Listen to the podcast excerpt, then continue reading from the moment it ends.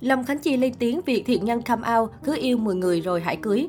Mới đây xuất hiện tại buổi họp báo ra mắt sản phẩm mới mang tên Sóng gió tình ta, ca sĩ Lâm Khánh Chi đã có những chia sẻ thẳng thắn liên quan đến ồn ào của quán quân giọng hát Việt nhí 2014 Thiện Nhân.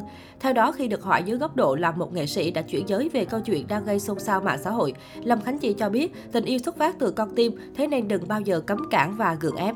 Người ta hay bảo ép dầu, ép mỡ, ai nỡ ép duyên. Mình không thể ép người ta yêu một người mà người ta không yêu. Tình yêu là cảm xúc không mua được bằng tiền. Có tiền cũng không thể mua được cảm xúc, chỉ mua được thể xác thôi. Chính vì vậy, mình đã từng yêu rồi thì làm cha làm mẹ đừng bao giờ ép con cái phải yêu một người mà chúng không yêu. Như vậy sẽ không hạnh phúc. Làm cho con mình khổ và cả người yêu của con mình khổ nữa. Vì họ đâu yêu nhau đâu thì ép buộc để làm gì. Lâm Khánh Chi thẳng thắn cho biết. Theo Lâm Khánh Chi, thiện nhân hiện đã 19 tuổi và đủ nhận thức về chuyện tình yêu. Lâm Khánh Chi trải lòng, 15 tuổi đã yêu được rồi nhưng quan trọng tùy theo người, nhận thức sớm hay muộn mà thôi. Bản thân tôi nghĩ 19 tuổi là đủ nhận thức để yêu rồi. Tôi nghĩ giờ cứ yêu đi, yêu đâu phải là cưới liền đâu, yêu là để trải nghiệm. Mình có thể yêu 10 người rồi sau đó cưới. Mỗi người sẽ giúp cho chúng ta có một bài học. Tôi thấy chuyện này cũng bình thường mà, tại sao không yêu? Cứ yêu, có đau, có khổ, có hạnh phúc thì mới có được kinh nghiệm cuộc đời. Nhắn nhủ đến thiện nhân, Lâm Khánh Chi mong rằng quán quân giọng hát Việt nhí 2014 hãy làm những điều mà mình thích, miễn sao cảm thấy vui là được. Hãy làm những gì mình thích, mình cảm thấy hạnh phúc thì cứ làm. Còn nếu mà vì người ta thì mình sẽ không thể nào có được hạnh phúc trọn vẹn. Đối với tôi, thích điều gì cứ làm, miễn sao thấy vui là được. Lâm Khánh Chi nêu quan điểm. Theo lời của gia đình, thiện nhân chuyển ra ngoài sống từ tháng 1. Trước đó cô sống cùng anh trai tại quận 8 thành phố Hồ Chí Minh. Thời gian qua, nữ ca sĩ thường cập nhật hình ảnh thân mật với một cô gái có tên tài khoản là Ngân Trác, hai người cách nhau 15 tuổi. Ngày 15 tháng 6 chia sẻ với truyền thông về việc mất liên lạc với em gái, anh Nguyễn Cầm cho biết, từ khi ra ngoài, trang cá nhân của Nhân đăng tải những bài bán hàng online rồi làm kinh doanh.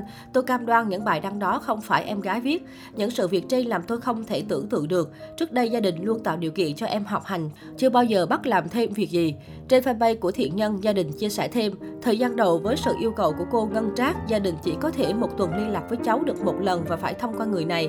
Nhưng gần đây gia đình mất liên lạc với Nhân và không biết cháu đang ở đâu, cuộc sống thế nào, hiện cháu ra sao. Gia đình đang rất lo cho Nhân. Sáng 16 tháng 7, ca sĩ Thiện Nhân cho biết vẫn ổn và sống bình yên bên Ngân Trác.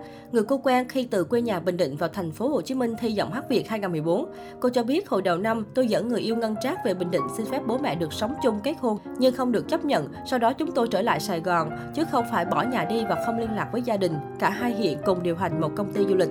Ca sĩ nói bạn đời đồng giới là một trong những người yêu thương giúp đỡ động viên cô suốt cuộc thi giọng hát Việt nhí hồi 8 năm trước, lập ra fanpage để cô tương tác với khán giả. Sau đó cả hai mất liên lạc, mỗi người có hướng đi riêng. Hồi tháng 12 năm 2021, họ kết nối trở lại, tâm sự nhiều về cuộc sống và nảy sinh tình cảm. Sáng cùng ngày, trong video thông tin về sự việc với khán giả kéo dài khoảng một tiếng, thiện nhân bật khóc, cho biết không bất hiếu, luôn tôn trọng gia đình, yêu thương và muốn bảo bọc cha mẹ anh chị. Tuy vậy, cô rất muốn được sống cuộc đời độc lập riêng mình, nhưng bị gia đình ngăn cản. 8 năm qua, cô đã cố gắng làm việc chăm lo cho gia đình bằng thù lao đi hát nhưng chưa nhận được sự tôn trọng. Thiện nhân còn cho biết không liên lạc với gia đình hơn một tuần qua vì có mâu thuẫn trong việc bị mất quyền truy cập fanpage của cô. Tôi nói với mẹ tôi nếu anh trai không trả lại quyền quản lý fanpage cho tôi, tôi sẽ cắt đứt liên lạc vì cảm thấy bị tổn thương, thiện nhân nói.